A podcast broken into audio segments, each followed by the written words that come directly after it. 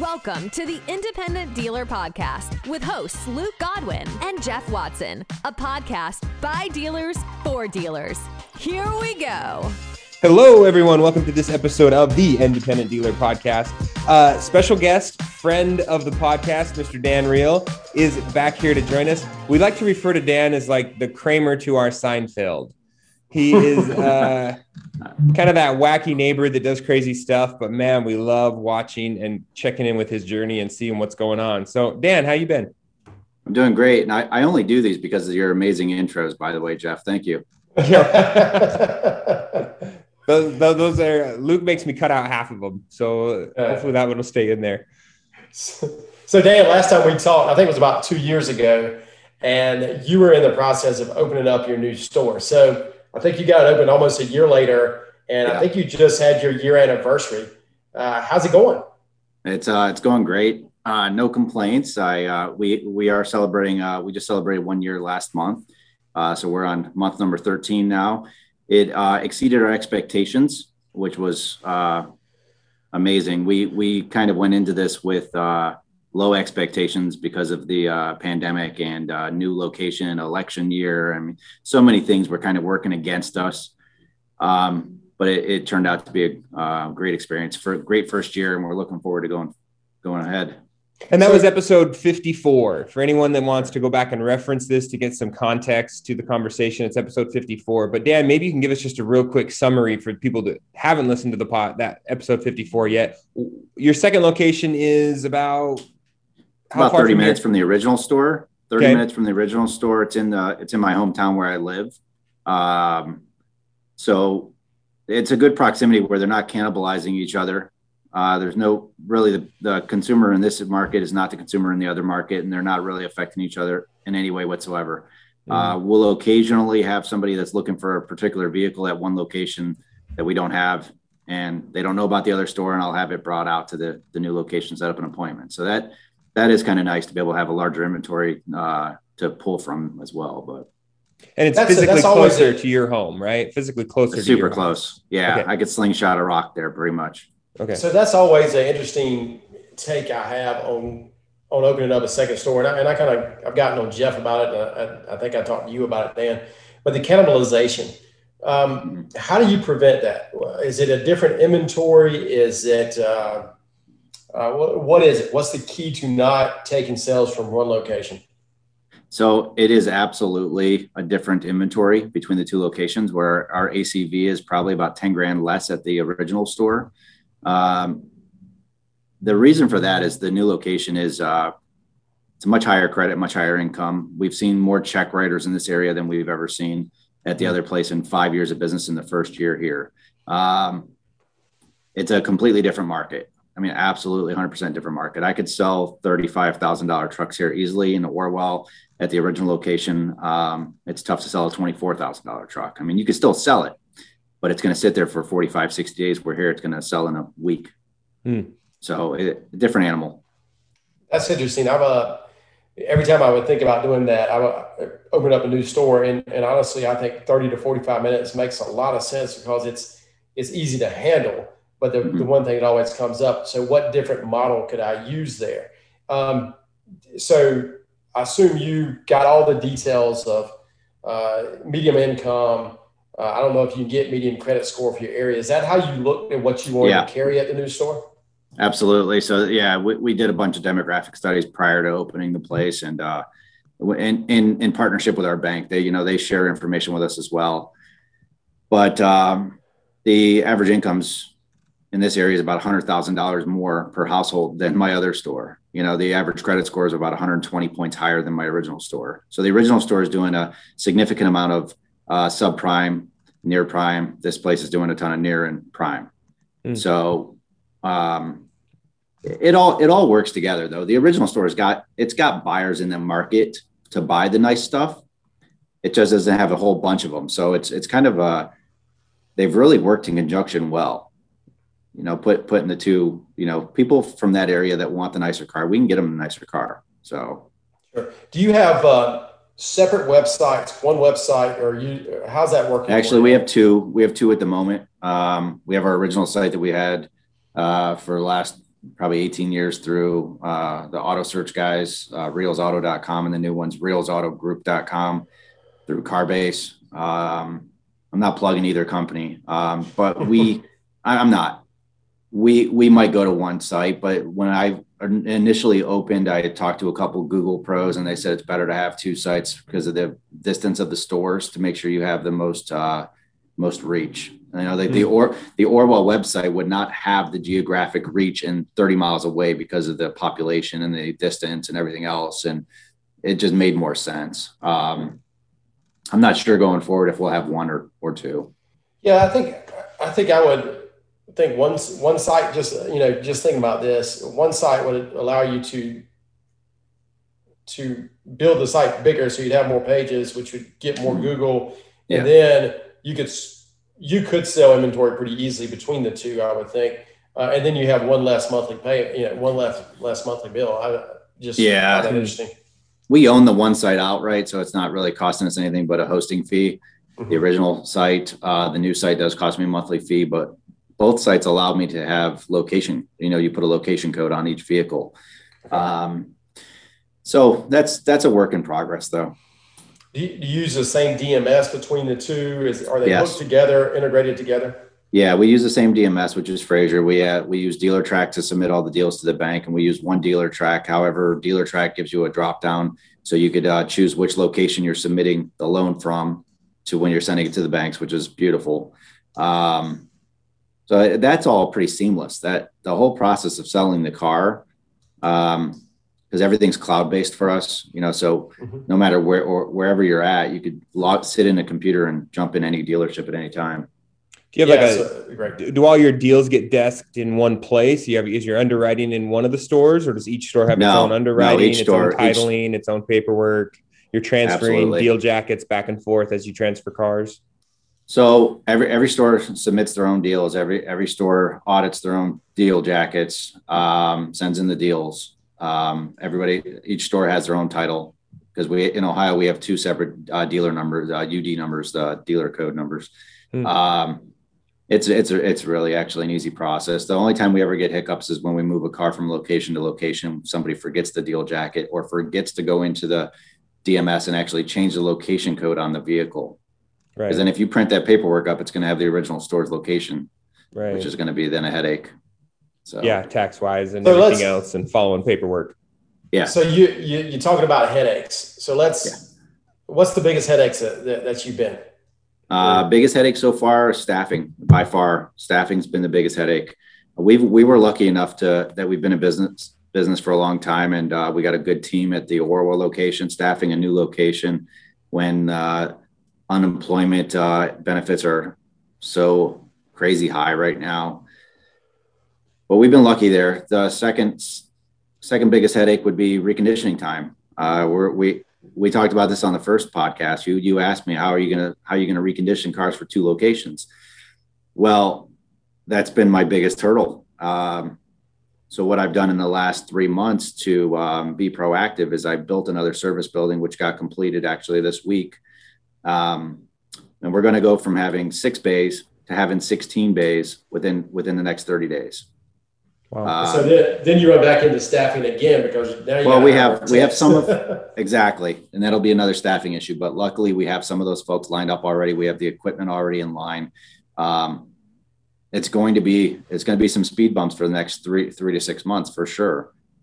But um, if I'm anything, I'm a plan. I'm a planner. I'm a little bit too conservative when it comes to that kind of stuff, and I, I really, I'm detail oriented in that area only in life. Everything else in life, I'm a cluster. But, um, but the whole business, it's it. I, like like I said, it's it's kind of a baby to me. I have to make sure every little section is just running just right. it goes back to that. I, I always think back to an old friend Joe Lascota, and I think about the um, certified master dealer course when he told me like your dealership has faucets running everywhere. It's your job to make sure you go around and shut off the faucets because they're just wasting money. Make sure you're efficient. I always look back at that and I always say, man, hmm. how do I make this more efficient? How do I make this process easier? You know, so we're always trying to tweak, tweak things to make it better, not reinvent the wheel, just tweak it. And uh, I can't be happier with this process that we've that we've uh, went through here. I mean, it's uh, it's had its headaches, but I've never lost sleep over anything. I, I, I don't know. What, uh, it's been, it's been, it's been great. So let's talk. Let's talk real numbers. So uh, you went from how many employees to how many now? Twelve to sixteen. not 12 a lot. To 16. So not a lot, and that's uh, yeah. you know, luckily you're not in the buy here, pay your business because if you did that, you'd probably have to double the amount of employees. Yeah. Um, so you went from how many cars you had, and then we're gonna go sixteen. We're gonna go sixteen to about thirty though. So yeah. So and that's yeah. what I figured somewhere in there you would you would have yeah. to jump. What uh from cars sitting on each lot? What did that go from? So, unfortunately, with this shortage of vehicles that we're all experiencing right now, we are low on inventory overall. We went from having about 70 something at one store to having about 110 to 120 total between the two. Um, so, we are low. Um, I do keep the uh, new location a little bit um, leaner than the original store. Just because we've been there for 20 years people go there it's just you know it's i don't know it's it's in my head that it's going to sell more cars regularly. Mm-hmm. um, once i ramp up staff at the new location i'll ramp up the inventory too plus hopefully it becomes more readily available by say 22 who knows? Hopefully yeah, yeah and how many how many cars sold a month from from uh was so our goal, our goal, our goal is about hundred, but we're, we're coming up a little bit shy of that every month right now. Um, I would say, you know, one store might do 40, one might do 30, one might do 30, one might do 40. So we're, we're hitting that 60, 70 number usually. Oh, that's so, great. Yeah. Awesome. Yeah.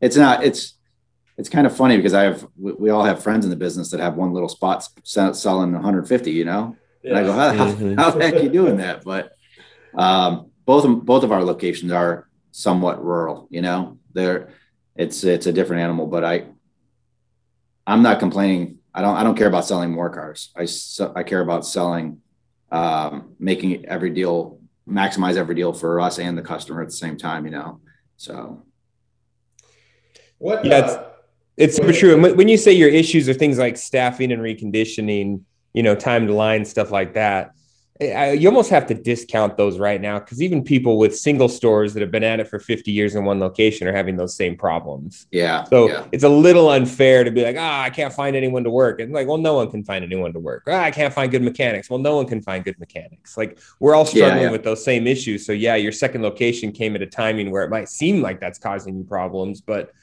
I mean, uh, same. I don't have enough cars on the front line. Well, let's everybody Everybody has that yeah. problem. It wasn't your second location exactly. that did it to you.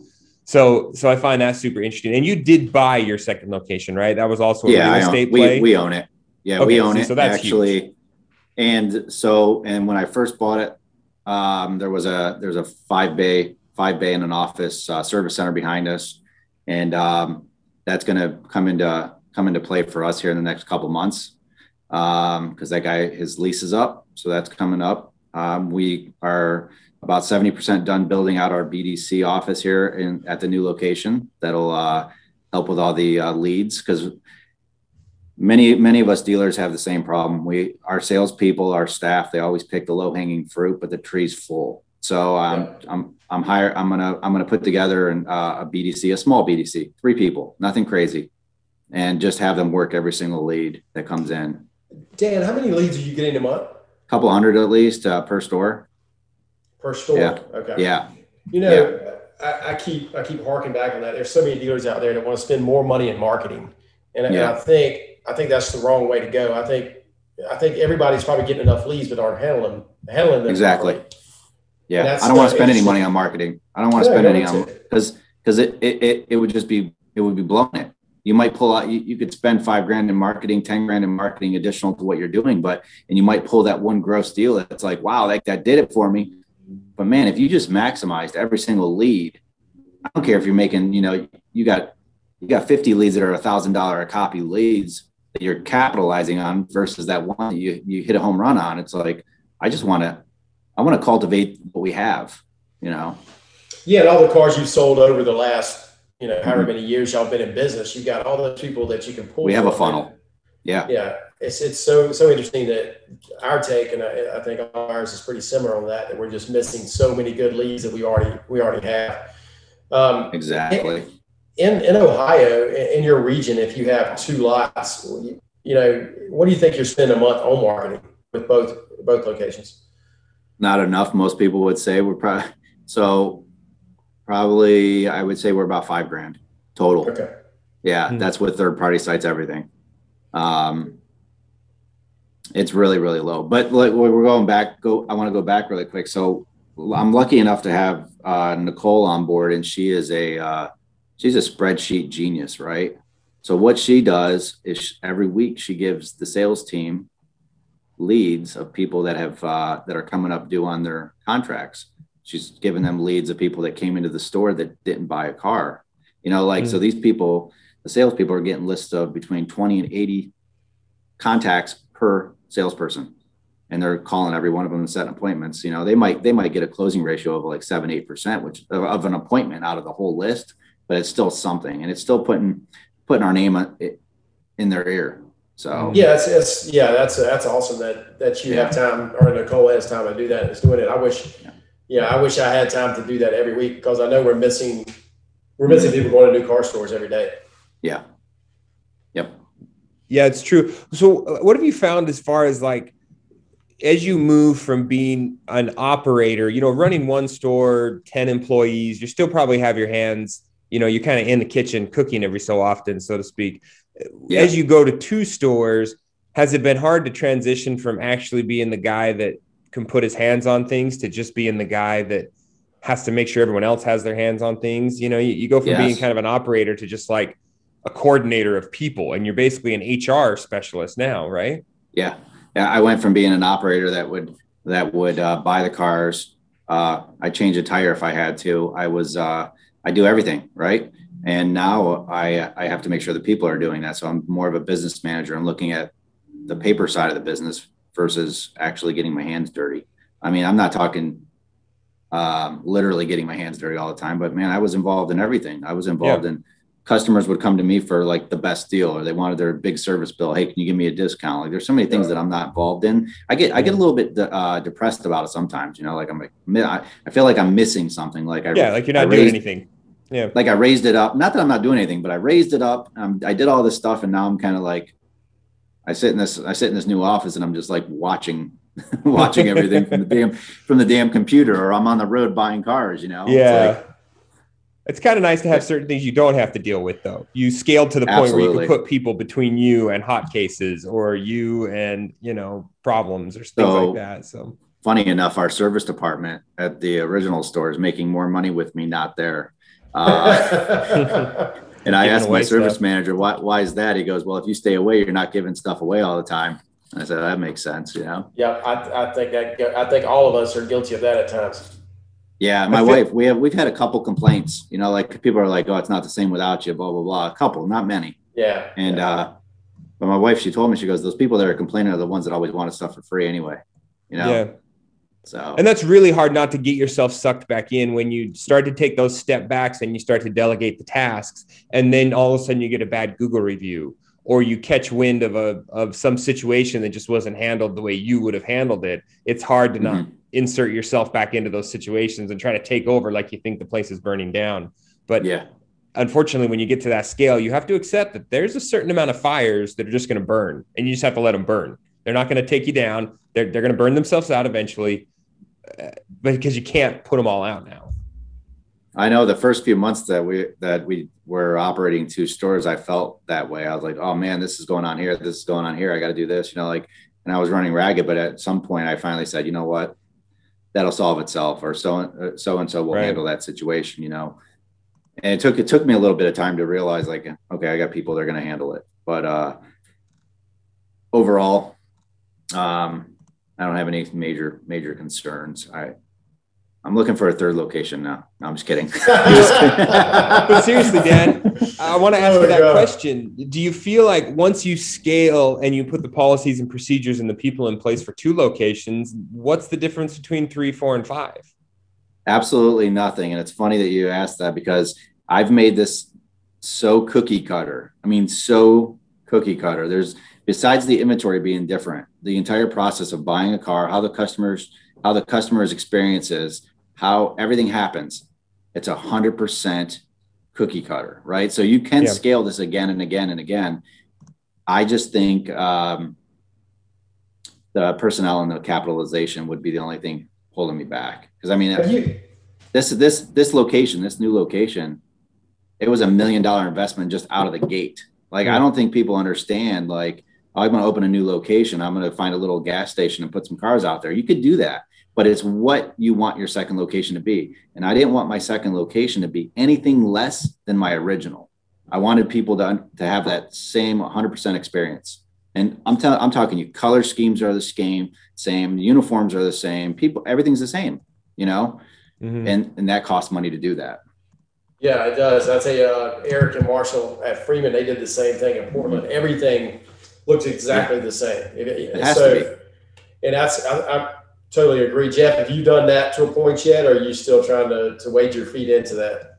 Yeah, very similar. Same color scheme. You know, we changed everything to the same color. We didn't do a drastic because I don't own the building yet. So, uh, yeah. but yeah, I mean, with Dan's situation, if you're putting a million, you know, a ground up remodel, absolutely you know you've got to i don't think you just want to go slap a slap a banner on some random store no, and then have no. a mismatched message and feel and vibe but you're saying dan you've gotten to that point with this location you could add a third and a fourth under absolutely. the same blueprint right absolutely yeah i would i would be very comfortable with it like i said minus those two things that kind of scare me the, the people capital capital is a concern i mean yeah. I, I'm not undercapitalized right now. I'm perfect, perfectly capitalized. But if you add more more things, then you're who knows how you could out leverage yourself pretty quickly. Yeah, that's I think that's scary. Like, mm-hmm. yeah, I don't ever plan to have a second location. Yeah, being in a buy here, pay here business, it's it's all about capital, mm-hmm. and I think uh, I could outrun my cash really quickly. Um, yeah, you can. A little, a little different than what you what you've got going on with you know because money comes back in, but still there's cash flow that you have to deal with. Did it? Oh, absolutely. Is it double the amount of cash you need, Dan, or where is it? What, what's that number? Um, I thought it would be double the amount of cash. It is in it is in in regards to inventory, um, but it's not double on everything. Not yet. It will be once it's completely once it's completely staffed up. It will be. Mm-hmm. Um, the the new location has not looked to the old location for a penny right? It hasn't it hasn't had its hand out one time. It's very very self sufficient. It's been extremely profitable, um, and it's holding its own. So that's what I worried about initially. Like, oh man, am I gonna have to, you know, steal steal resources and money from the other location? And it hasn't been the case. If anything, it's uh, very very. Uh, I don't want to say lucrative, but it kind of is. You know, it's it's doing its job. So. Well, good. I mean, that's that's really good to hear. I, mm-hmm. That would scare the bejesus out of me. Yeah. Yeah, you're flooring Absolutely. more cars, and those cars are more expensive. So you're getting hit twice. You know, you got twice as much concrete Luck. to fill up, and actually, we're lucky in that situation. We're we're flooring the same amount of cars, if not less, because, because of, yeah, because we're making more money, so we're buying more of our own cars. You know, I mean, it's That's a it. it's been a beauty of it. You know, we we've uh, ran campaigns actually to buy cars off the street and uh, we bought a lot of cars off the street in the last few months and just wrote checks. You know, we didn't we didn't go to to the floor plan companies, so we own a larger percent of our floor of our of our inventory than we ever have. Hmm. So that's great. I you know it, I, I hate floor plan companies, so I, and not that I don't want them. Don't say that, man. It might be yeah, a sponsor. Someday. Yeah, say not that I don't want them to sponsor the podcast, but I, I just the amount of money that goes out the door, I think, is better served to to figure it out a different way. But I mean, it has to happen. I mean, it's yeah even the richest dealers, uh, new car stores, floor their cars. So it, it's just yes, they do. It's the, it's the, nature of our business. Um, well, there's a certain there's a certain level of comfort when you go to the auction and you buy 20 cars and you walk up to the lady and say, "Put those on so and so, right? Put that on that floor plan." And you walk mm-hmm. out the door, you get in your car, you listen to music, and you go home. Um, there's a certain certain ease of business to do that, you know. It is, uh, Dan. What is Uh, we all know what prices have done lately. Um, I just look back at what I was paying for cars last year, and even 2019. I think 2019 is probably a better year to compare to, to what they were bringing yesterday. Uh, it's unprecedented, is what I would call it. And I don't know if you're getting the same thing in the in Ohio, but I'm sure you are. Yeah. You know, you talk about sourcing cars uh, off the street, which is great. I don't think you can buy enough off the street. How are you buying cars right now? Um, auction and off the street. Um, auction auction makes up probably a good 80% of our purchases, unfortunately. Um, because that's where that's where they're at, right? But the ones off the street have been phenomenal. Uh, we're picking up some really unique units that you wouldn't find at the auction. People turn, you know, they're they might be over a hair on their miles on their lease, or they might just have a third, second, third car at home. And we've picked up some really oddball stuff that has been fantastic. You know, just amazing stuff off uh, this the new location primarily. The old location, it's um, we don't buy as many out there. The new location, is um, nine times the traffic count. So a lot more people see the signs, they stop in, they sell us the car. And you have one person responsible for that, Dan, or is that you buying? That's just me. That's okay. just me. Oh. Yeah. Sometimes if I'm not here, they get the contact information, they get to bin the miles, take some pictures, and mm. I'll even text the person a quote like, I'll pay you this much for your car, bring the title. And so that's happened numerous times. Do you find and that sometimes Carvana, sometimes Carvana eats my lunch? You know, yeah. I offered a guy, yeah. I offered a guy more than clean trade yesterday, and Carvana gave him three grand over that. I was like, what the, and it's crazy, but. Yeah. But you got to do what's right for you. Yeah, I totally understand. Well, it's right do for you, us and the customer. You know, you can't you can't overpay for it and then, you know, transfer that onto the consumer. You know, so and I can't. I don't have a bunch of stock stock uh, shareholders that are willing to take a loss either. So yeah, that's true. Um, do you find that's hard though? You know, the biggest issue I've had with trying to buy from the public is it just it it just it's time consuming, man. It takes a lot of time. You know, I mean, you're like a half hour to buy one car. Um, dealing uh, with them, um, okay with the that. title, writing a check, getting the car back, helping the customer get home, coordinating. You know, it's like I'm okay with it. Have you simplified um, it? Uh, so we do have we do have these uh, this folder. It's called the purchase pack, and inside of it, it's got the odometer statement, the the bill, the bill of sale. It's all pre-written. You put everything in there, copy the check, title, it all goes in there. That makes it a little bit faster because we have those on hand. Um, mm-hmm. But if I spend 30 minutes with a customer to buy their car versus buying it in a in an instant in a lane, I'm just buying a better car. I was say you're probably making more money on it as well. Yeah. Uh, without question without hmm. question. I mean, you talk the gross difference on those vehicles is double. Oh, auction. Hmm. So that 30 minutes to me is worth every single second. Plus, you're building a hmm. relationship that's going to last for for potentially years. That's true. Yeah. I mean, how many times have I bought a car off the street and then started servicing the people's car, detailing it, and then next thing you know, yep. they want to buy another car. They call me. So totally agree. Yep. Whenever you can do that, it just really is is key. Yep. Um, I'll spend an hour with them if I have to. I'll make them lunch. That's funny. Dan, what, how long do you see this lasting with the with the inventory spike? You know, everybody has their opinion. I, I just want to know what you my, think. My my opinion is uh, first quarter 22. I really think that. I uh, talked to a lot of new car dealers, and the funny thing with new car dealers is all that we're going to see. We're going to see an exit of a lot of single single rooftops Mm. In the next, and by the end of the year, we'll see a lot of exits. I think a lot of your small mom and pop Chevy Ford Dodge store, Chrysler Dodge Jeep stores, those guys are going to probably fold up because mm. they're not getting allocated the inventory. The inventory is getting allocated to the guy selling 500 new units, not the guy selling 30, 40, 50 units. So those mm. guys, I, I drive by their locations and I see 20, 30 new vehicles out there. And, and those fellas or ladies, they don't know the used car market like the independent dealer. So they're not buying like we're buying. They're not aggressive like we are. Like we have to have cars. You know, they're like, oh, mm-hmm. we'll get them when we get them in when the when the factory ships them to us. Mm. Unfortunately, that's not going to pan out well in the end. So mm. I think 2022 first quarter we'll probably start to see some some easing, but it's going to last for a while, I think. Do you see an opportunity yeah. with those single store rooftop new cars, even the used cars? I mean, we see that a lot in the independent group you know, even used car guys that are saying, Hey man, this is just not fun anymore. I don't have cars. I don't have anything to sell. I can't feed my family. I need to jump ship and go do something else. Yep. And, and this might sound bad. I don't want to sound like a vulture, but do you see opportunities there? You know, if Dan's really looking for a third location or, yeah, you know, are you looking to pick up a, you know, oh, Suzuki franchise or something? Who's, you know who's what? Left out yeah. there? Snag up Mitsubishi, a, Mitsubishi franchise. You can get those pretty, yeah. pretty reasonably. Um, um but yes, there's actually three people in our in our group that have uh, jumped ship so far this year that are uh, doing other things. Three and people in our Facebook group. You're saying? Yeah, and these Yeah. these were pretty pretty decent operators in my opinion. Wow. They weren't they weren't like uh, five car stores. They were 40, 50 car stores, you know. And they just said, you know, I Hmm. can't can't do it anymore.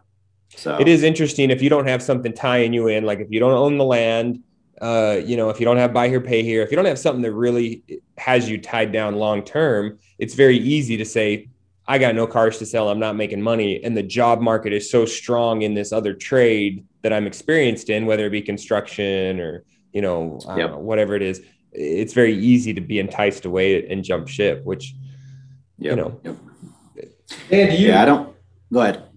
so you got out of the buy here, pay here business. Do you ever worry about that? Like you, you know, I don't have the business you're in. You've got to sell cars to make income, or you know, to have cash flow. Really, do you ever get worried about not having that portfolio sitting there?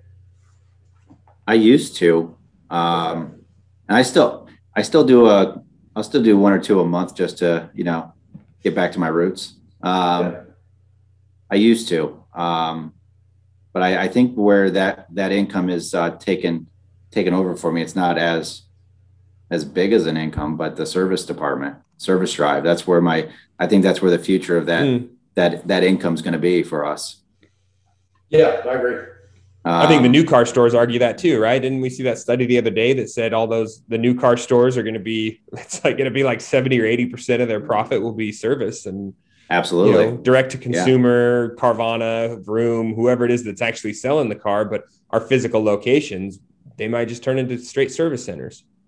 Yeah, and that's that's one of the like so one of my goals uh, for the rest of this year is to try to uh, get more uh, companies signed up through our fleet program.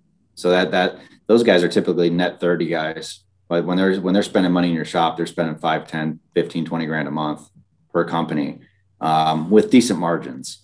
So we went from having a single alignment machine, we're going to have three alignment machines. We have multiple AC machines. I mean, we I mean, we're going to be able to service numerous we're we're going to grow that business big. It's either going to it's either going to just be amazing or it's going to be like, damn, I shouldn't have did that.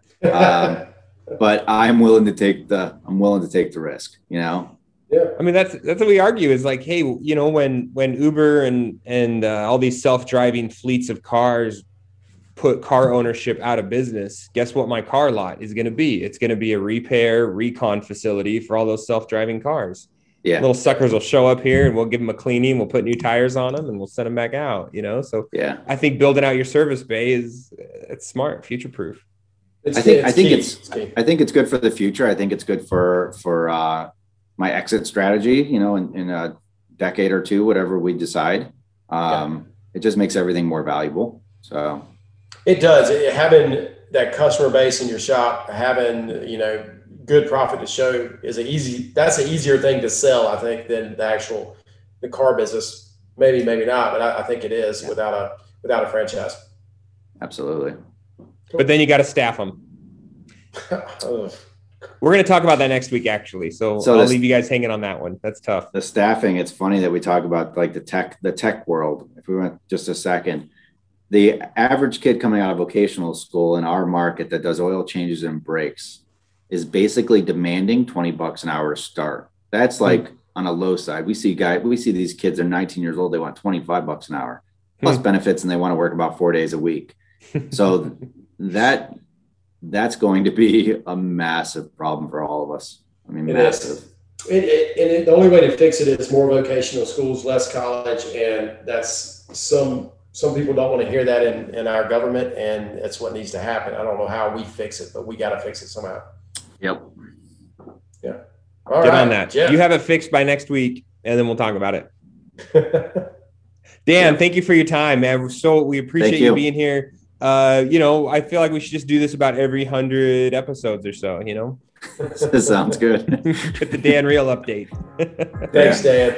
Thanks, guys. Enjoy your day. Thank you. Bye. So glad you joined us. Please take a minute to leave us a review and share this podcast with a friend. The Independent Dealer Podcast Dealers Helping Dealers.